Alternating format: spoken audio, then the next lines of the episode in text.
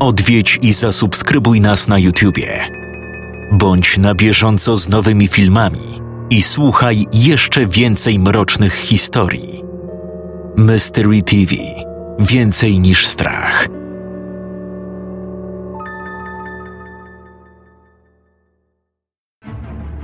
Pierwszy oficjalny zlot widzów Mystery TV.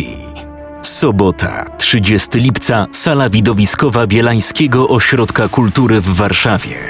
Początek imprezy o godzinie 13. Szczegółowy program wydarzenia oraz bilety znajdziesz na www.mysterytv.pl. Spotkaj się z nami na pierwszym zlocie widzów Mystery TV. Do zobaczenia.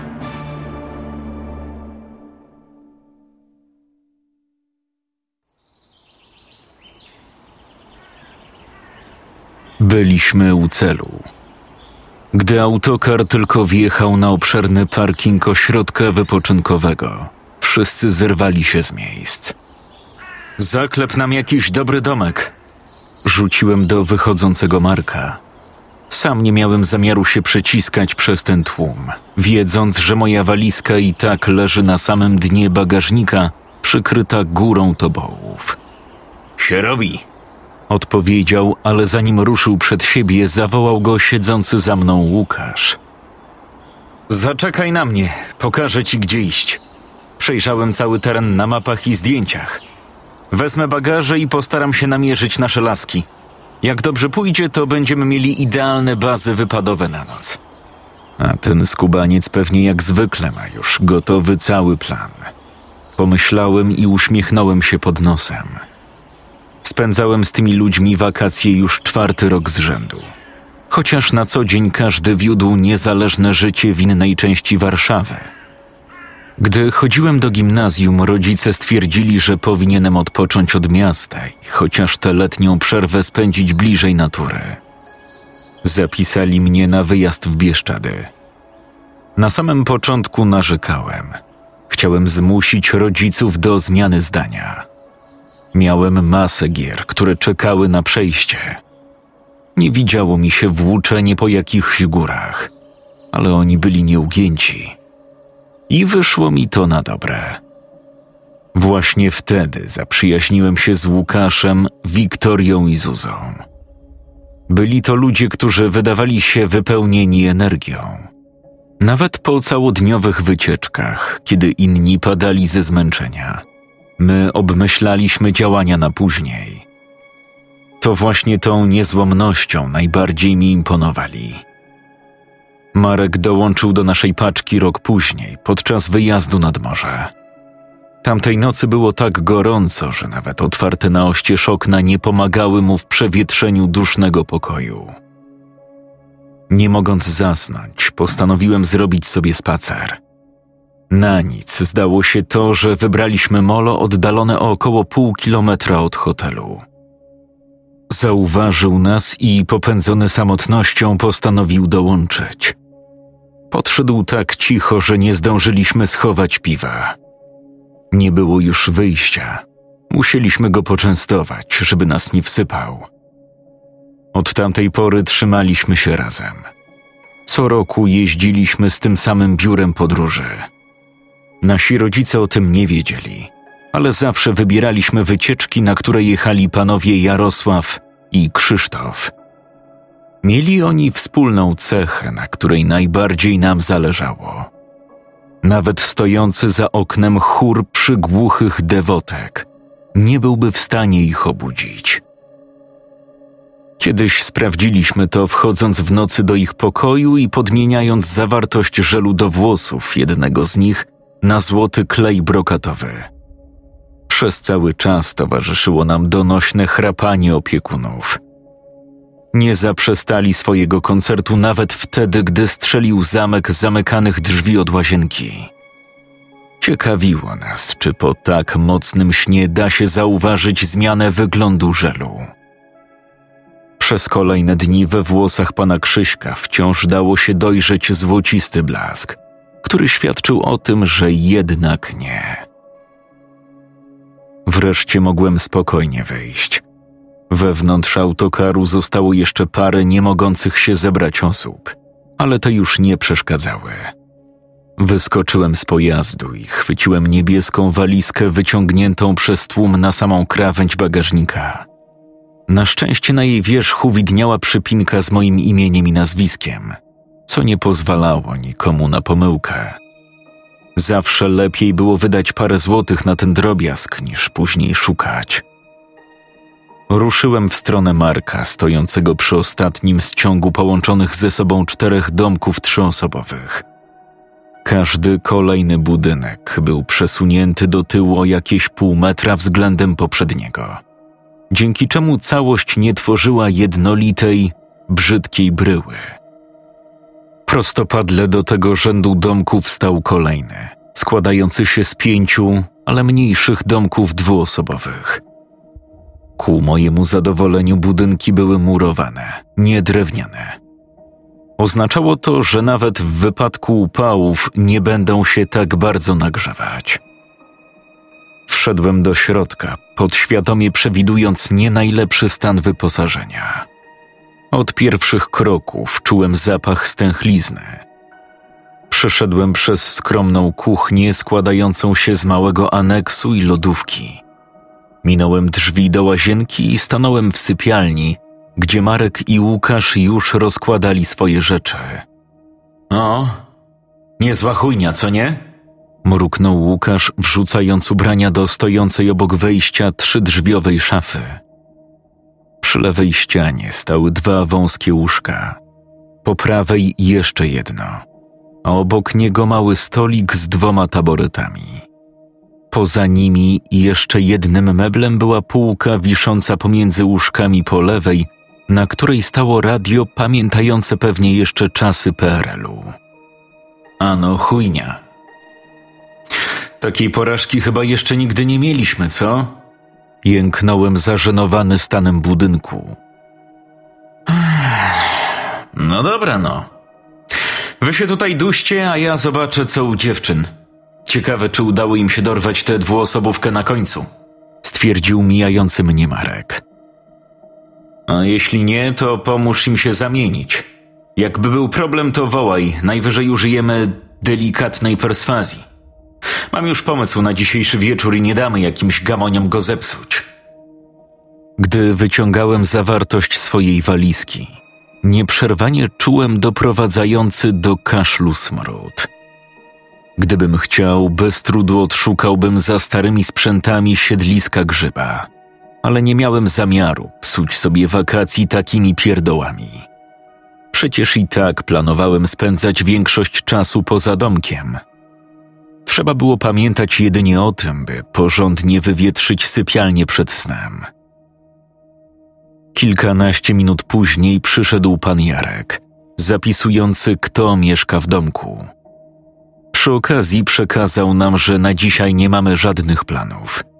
Mogliśmy robić, co tylko chcieliśmy, byleby nie opuszczać terenu ośrodka, a ten był dosyć rozległy i wliczała się do niego też plaża z dużą powierzchnią jeziora Łobes, oznaczoną czerwonymi bojami, wypełnioną molem, łódkami, rowerami wodnymi i innymi atrakcjami tego typu. Nad wszystkim czuwali ratownicy, także mogliśmy korzystać ze wszystkiego bez obaw. Dopiero o 19:00 wszyscy mieli zebrać się na kolację w głównym budynku otoczonym przez rzędy domków. Zawijamy się stąd. Jeśli chcemy wszystko ogarnąć, to nie mamy już aż tak dużo czasu, stwierdził Łukasz. Ale jest dopiero po 15:00. Gdzie ci się tak spieszy? Uwierz mi, trochę się z tym zejdzie. Wszystko wyjaśnił u dziewczyn, nie będę gadał tego samego 2 razy. Chwyciłem wiszące na wieszaku przy wejściu klucze i rzuciłem Łukaszowi 1 sztukę. O, przynajmniej tyle. Nie będzie trzeba za sobą cały czas łazić. Nagle usłyszałem skrzypnięcie zawiasów i piskliwy głos jednej z koleżanek, wchodzącej z impetem do środka. Siema, frajerzy! Nim zdążyłem się obrócić, oberwałem drzwiami w skroń. Uderzenie było na tyle silne, że przez moment przed oczami widziałem tylko czarne plamy. Kurwa, Zuza! Ups! Bąknęła, rozkładając ręce. Na jej twarzy pojawił się niepewny uśmiech, wyraźnie zdominowany przez zakłopotanie.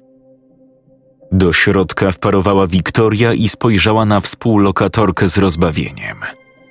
Co już nawywijałaś, sieroto? Zaśmiała się, po czym skierowała wzrok w moją stronę. Przyciskałem dłoń do bolącej głowy, więc w jednej chwili zrozumiała, co się stało. Macie coś w lodówce?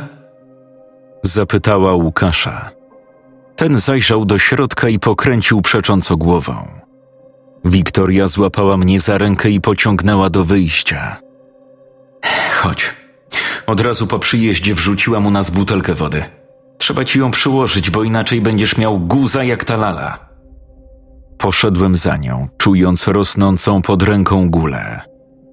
Zapowiadały się niezłe wakacje, skoro tak pechowo rozpoczynałem wyjazd. Wiktoria ruszyła w stronę lodówki i kazała mi usiąść na krześle stojącym obok aneksu. Wnętrze domku dziewczyn wyglądało bardzo podobnie do naszego, tylko wszystko było jeszcze mniejsze. Niestety nie zmniejszył się poziom smrodu, który dochodził zza mebli. Przyjaciółka podeszła do mnie z półlitrową butelką i przyłożyła mi ją do skroni, uśmierzając promieniujący ból. Przepraszam cię za tę ofiarę. To nic takiego. Wypadki się zdarzają, ale mogłaby chociaż zapukać, zanim gdzieś wpadnie jak postrzelona. Stwierdziła i pogładziła mnie wolną, lewą ręką po policzku. Aj, biedactwo. Co powiesz na małe odszkodowanie za ten niechwalebny czyn?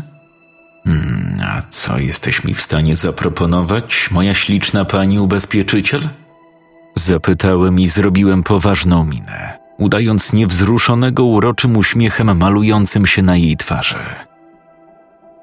Coś specjalnego. Może trochę przekraczającego warunki naszej umowy, ale najpierw musisz zamknąć oczy. No nie wiem, czy mogę ci aż tak bardzo zaufać. Zaraz gdzieś znikniesz i będzie po odszkodowaniu. No dobra, niech będzie, zaryzykuję. Zamknąłem oczy, oczekując na dotyk ust Wiktorii. Jednak zanim ta się do mnie zbliżyła, usłyszałem trzaśnięcie zamka otwieranych drzwi. Uniosłem powieki i ujrzałem wchodzącego do domku Łukasza. Jego oczy przez chwilę błądziły po pomieszczeniu. Starał się udawać, że niczego nie zauważył. Jak stary? Żyjesz? Tak, wszystko jest okej. Jakoś to przeboleję. No to dobrze. Wrócicie do naszego domku, jak już się ogarniesz? My zaczniemy obgadywać plan, bo czas ucieka. Jasne. Zaraz przyjdziemy. Gdy tylko Łukasz wyszedł, zaczęliśmy się szeroko uśmiechać, powstrzymując głośny śmiech. Widziałaś jego spojrzenie? Nie miał pojęcia, jak się zachować. No, w końcu o niczym nie wiedział. Chyba nie damy rady już dłużej się z tym ukrywać. Lepiej chodźmy, zanim zaczną nas obgadywać. Wróciliśmy do drugiego domku. Reszta grupy widocznie już wszystko uzgodniła i czekała tylko na nas, bo zastała nas cisza. Po chwili Łukasz zaczął. No dobra, plan wygląda tak. Mamy dookoła wspaniały las i szkoda byłoby go nie wykorzystać. Chciałbym zorganizować w nocy małe ognisko, tylko wszystko trzeba zacząć przygotowywać już teraz. Ja pójdę z Zuzą ogarnąć dobre miejsce i przygotować opał. Z tym raczej nikt nie będzie się spierał, co? W końcu jako były harcerz mam w tym najwięcej doświadczenia, a dla Zuzy to będzie taka mała kara. Wy w tym czasie pójdziecie wzdłuż jeziora w stronę rynku. Gdzieś tam powinien być lewiatan. Trzeba kupić trochę żarła... No i oczywiście jeszcze coś mocniejszego, żeby dobrze się trawiło. W tym już moja głowa. Oznajmił Marek, któremu ta część planu pasowała chyba najbardziej. Jak uzgodniliśmy, tak też zrobiliśmy. Aby mieć pewność, że opiekunowie nas nie zobaczą, wymknęliśmy się przez las i ruszyliśmy do centrum Białego Boru. Bez problemu znaleźliśmy sklep stojący tuż obok dużej remizy OSP. Jednak tam udało nam się kupić tylko jedzenie i plastikowe kubeczki. Ekspedientka powiedziała, że nie ma szans, by sprzedała nam jakikolwiek alkohol, jeśli nie mamy przy sobie dowodów, które rzekomo zostawiliśmy w hotelu. Nie próbowaliśmy nawet jej przekonać. Od razu poszliśmy do zauważonego wcześniej sklepiku, nie mającego żadnej konkretnej nazwy. W takim miejscu najłatwiej było przekonać sprzedawcę, który był zazwyczaj również właścicielem. Tym razem się przeliczyliśmy. Trafiliśmy na starszą sklepową, która twierdziła, że normalnie sprzedałaby nam wódkę bez problemu. Ale ostatnio groził jej jeden z sąsiadów, stary zgret. Według niej wręcz pasjonujący się psuciem krwi innym ludziom. Kobieta rozłożyła ręce i zostawiła nas z niczym. Wyszliśmy ze sklepu, myśląc, że nie uda nam się niczego zdobyć, kiedy wybiegł za nami mężczyzna stojący dopiero co w kolejce. Widocznie był jakimś znajomym sklepowej, skoro tak otwarcie przy nim o wszystkim mówiła. Zaczekajcie, mogę wam coś załatwić. Co prawda nie kupię wam alkoholu, bo ludzie zobaczą, skąd idziecie i będą gadać, a nie chcę robić pani Marysi problemów. Ale mogę wam sprzedać trochę księżycówki, jeśli lubicie takie trunki. Na słowa o bimbrze na twarzy Marka pojawił się bestialski uśmiech. Sam chciałem zapytać mężczyznę o zakup alkoholu w drugim sklepie, ale rozochocony kolega od razu przystał na propozycję, nawet nie pytając nas o zdanie. Kilkanaście minut później wracaliśmy do domku z 2 litrami mocnego alkoholu. Nikt nawet nie zauważył naszego zniknięcia. Po drodze trafiliśmy na Łukasza i Zuzę, siedzących pod jedną z dużych altan. Wszystko było gotowe. Schowaliśmy zakupy do szafy, a bimber zawinięty w reklamówki do małej zamrażarki w lodówce. Korzystając z wolnego czasu, do samej kolacji pływaliśmy w nagrzanym przez cały dzień jeziorze. Grając w karty, poczekaliśmy na sprawdzenie obecności w domkach i zaczęliśmy szykować się do wyjścia. Z niecierpliwością wypatrywaliśmy, aż zgaśnie światło u opiekunów. Gdy wreszcie nastał ten moment, dla bezpieczeństwa przesiedzieliśmy jeszcze kwadrans. Narzuciliśmy na ramiona wypełnione plecaki i zamknąwszy domek, poszliśmy po dziewczynę. Niezauważeni zniknęliśmy w mroku panującym tuż za budynkami. Latarki zapaliliśmy dopiero, gdy weszliśmy w leśne gęstwiny. Nie chcieliśmy, by ktokolwiek zainteresował się naszym nocnym wypadem. Podążaliśmy drogą wyznaczoną przez cięcia na drzewach, które zostawił Łukasz. Ognisko znajdowało się parę minut drogi od naszych domków, w miejscu położonym niżej od terenu ośrodka, co utrudniało zauważenie nas po jego rozpaleniu. Obok przygotowanego opału leżały 2 bale, mające służyć za prowizoryczne ławki. O stojący parę kroków dalej dąb oparte były naostrzone kijki do pieczenia kiełbasek. Trochę dalej leżała sterta drewna do podkładania z nożem byłego harcerza wbitym w sam szczyt. Takie warunki nam wystarczyły, by dobrze się bawić. Łukasz zajął się podpalaniem stosiku gałęzi otoczonego kamieniami. My w tym czasie wyładowaliśmy plecaki.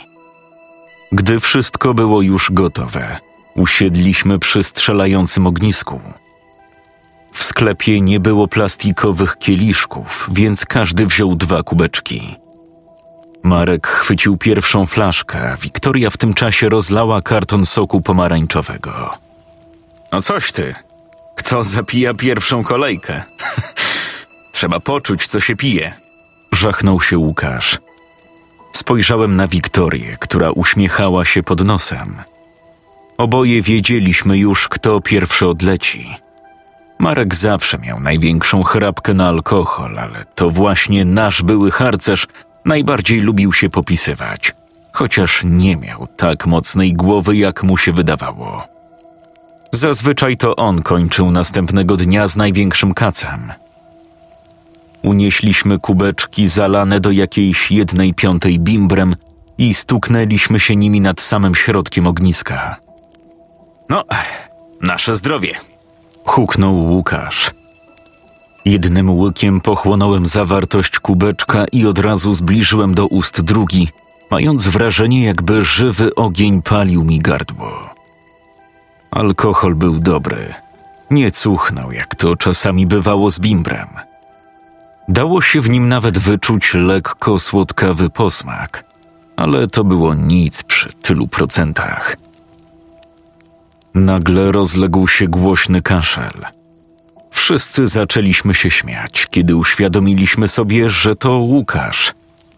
Marek chciał poratować go swoją popitką, ale chłopak uniósł się honorem i tylko machnął ręką. Mocne cholerstwo.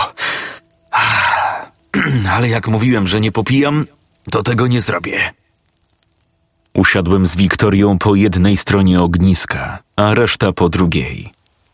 Zabraliśmy się za pieczenie kiełbasek i chleba, czując rosnący głód.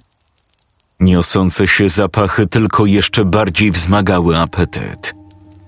Czekając na jedzenie, zaczęliśmy rozmawiać o wszystkim, co spotkało nas przez ubiegły rok. O naszych sukcesach i porażkach. Prawie nie spotykaliśmy się poza wakacjami. Każdy był zajęty własnym życiem. To czyniło wszystkie historie jeszcze ciekawszymi. Po zjedzeniu kilku kiełbasek i wypiciu kolejek, Łukasz wyciągnął z kieszeni harmonijkę i zaczął grać prostą, spokojną melodię, która jeszcze bardziej potęgowała klimat ogniska w ciemnym, szumiącym lesie. Czemu tak w ogóle odszedłeś z harcerstwa? Tak wyszło. Czekałem na ciąg dalszy, ale chłopak milczał. No, że co? Wyjebali cię? Oburzenie malujące się na twarzy kolegi wprawiało mnie w jeszcze większe rozbawienie. Nigdy nie rozumiałem, co on w tym widział. Dla mnie to była zabawa dla zniewieściałych chłopców, lubiących błazeńskie stroje i wpieprzanie szyszek na śniadanie. Stary, bez jaj. Jak można wylecieć z harcerstwa? Wykorzystywałeś stopień do zaimponowania młodszym koleżankom? Może pokazywałeś im swoje odznaki? Weź się odpierdol. Nie twój interes. Warknął, przez co poczułem, że trafiłem w czuły punkt. Zamierzałem kontynuować droczenie się z kolegą, ale powstrzymała mnie Wiktoria siedząca obok. Dźgnęła mnie lekko łokciem w żebra, kiedy tylko otworzyłem usta. Odwróciłem się w jej stronę, chcąc zapytać, w czym ma problem. Ale wystarczyło jej groźne spojrzenie, bym zrozumiał, że nie życzy sobie, bym mówił cokolwiek więcej. Zamilkłem. Nie miałem ochoty na kłótnię z nią, szczególnie tego dnia, bo trwałoby to pewnie do końca wyjazdu. A tego zdecydowanie nie chciałem. Zapadła niekomfortowa cisza. Nikt nie wiedział, jak zacząć jakiś temat. Co chwilę, wciąż rozbawiony, zerkałem na patrzącego na mnie spod byka Łukasza. Byłem pewien, że następnego dnia nie będzie już o tym pamiętał. Tym bardziej po wypiciu jeszcze kilku kolejek. Siedząca naprzeciwko Zuza patrzyła się w ognisko, pogrążona w swoich myślach. Nerwowo zawijała swoje długie, kruczo-czarne włosy wokół palca wskazującego. Jak zwykle, kiedy próbowała sobie coś przypomnieć. Zagrajmy w nigdy nie. Wybuchła podekscytowana.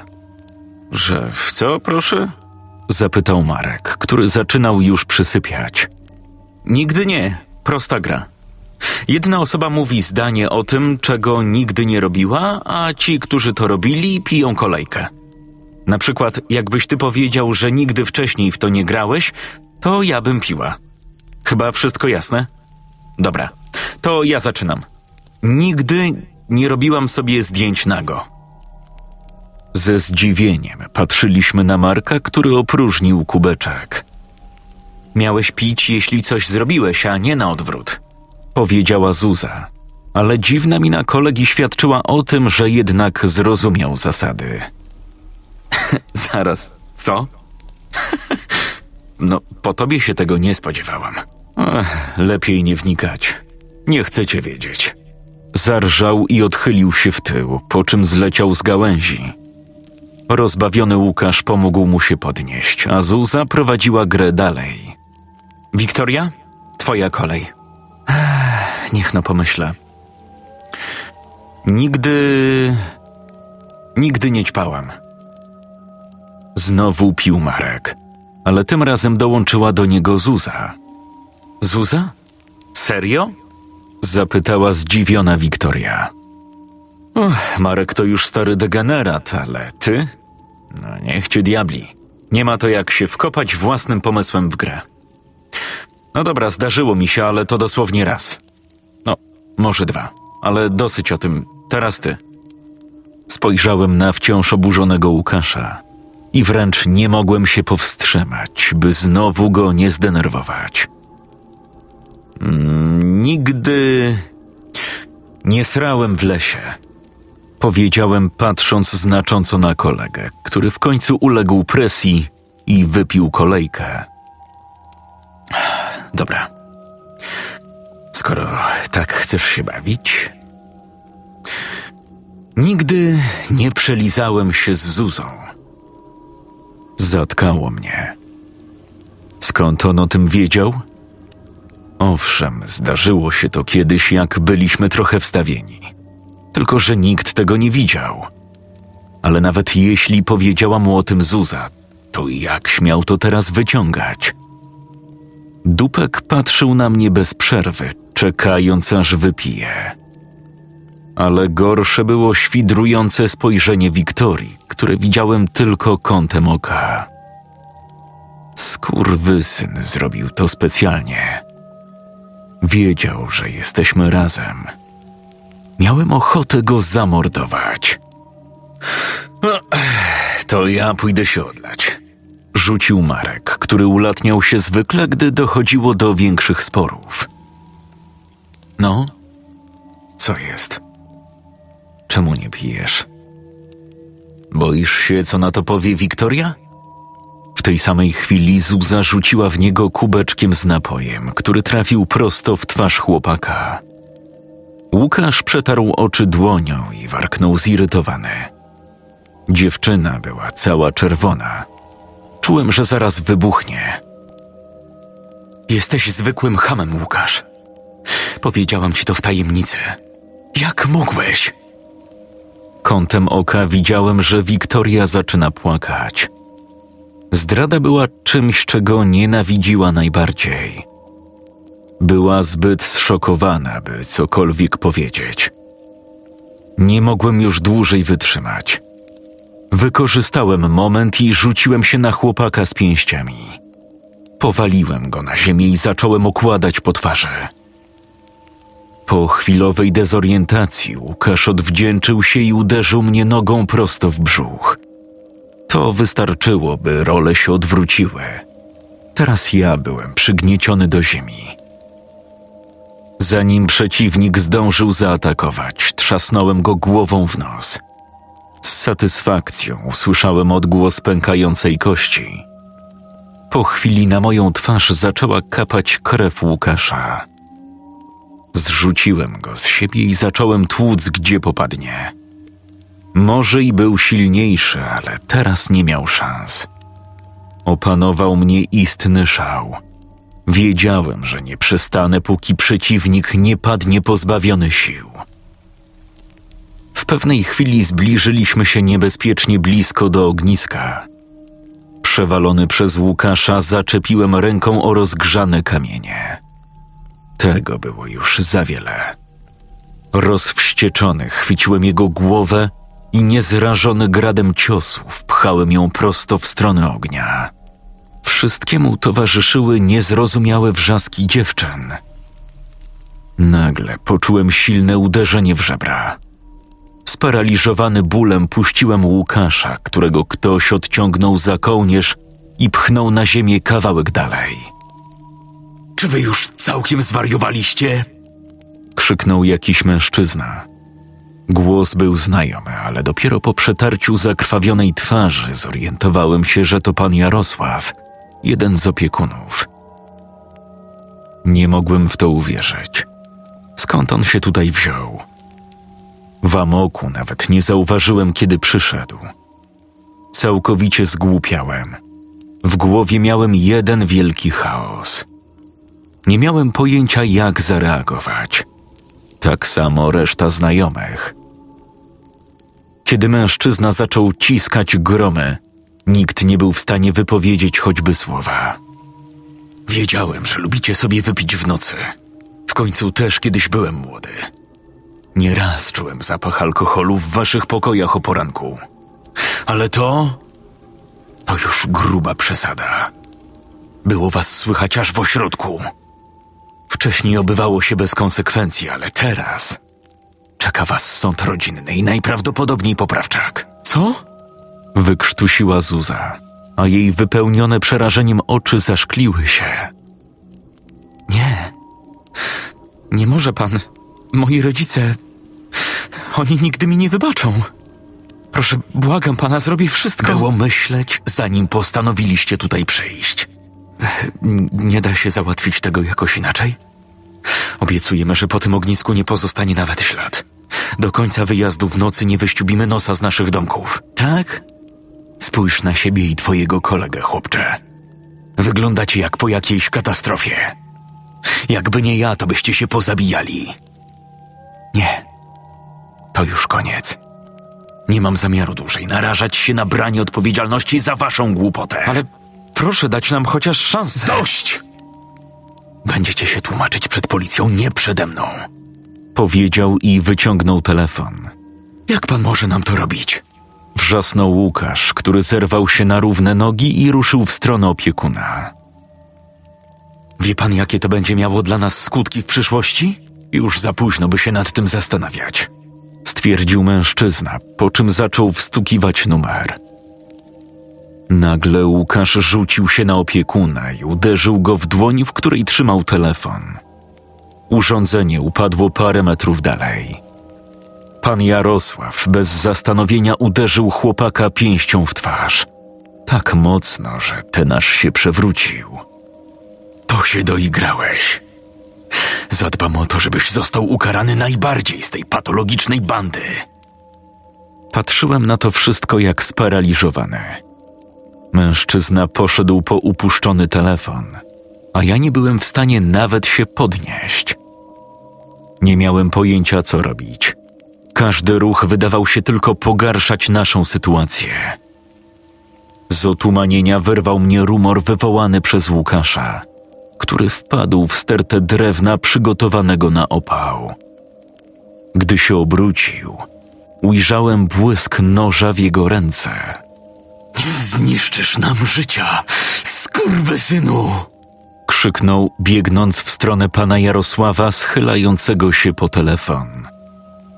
Zanim opiekun zauważył, co się dzieje, długie ostrze utkwiło w jego karku.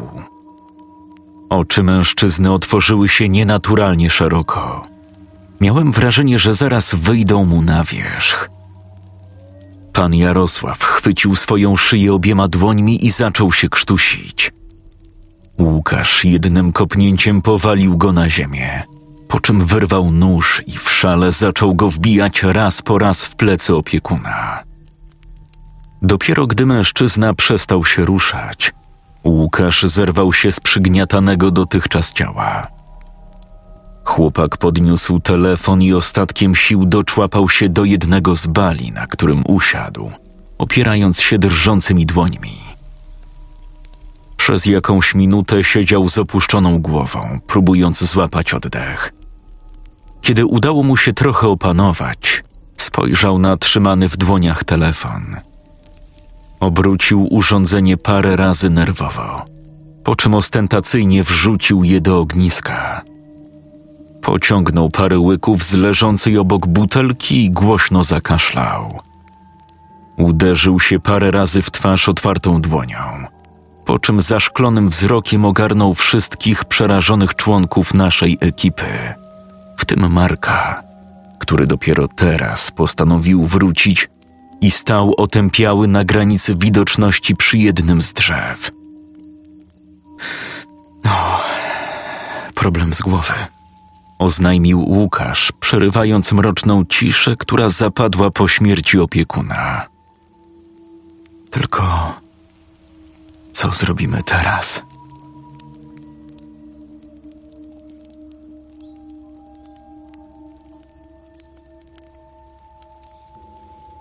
Scenariusz Bartłomiej Krawczyk. Czytał Jakub Rutka.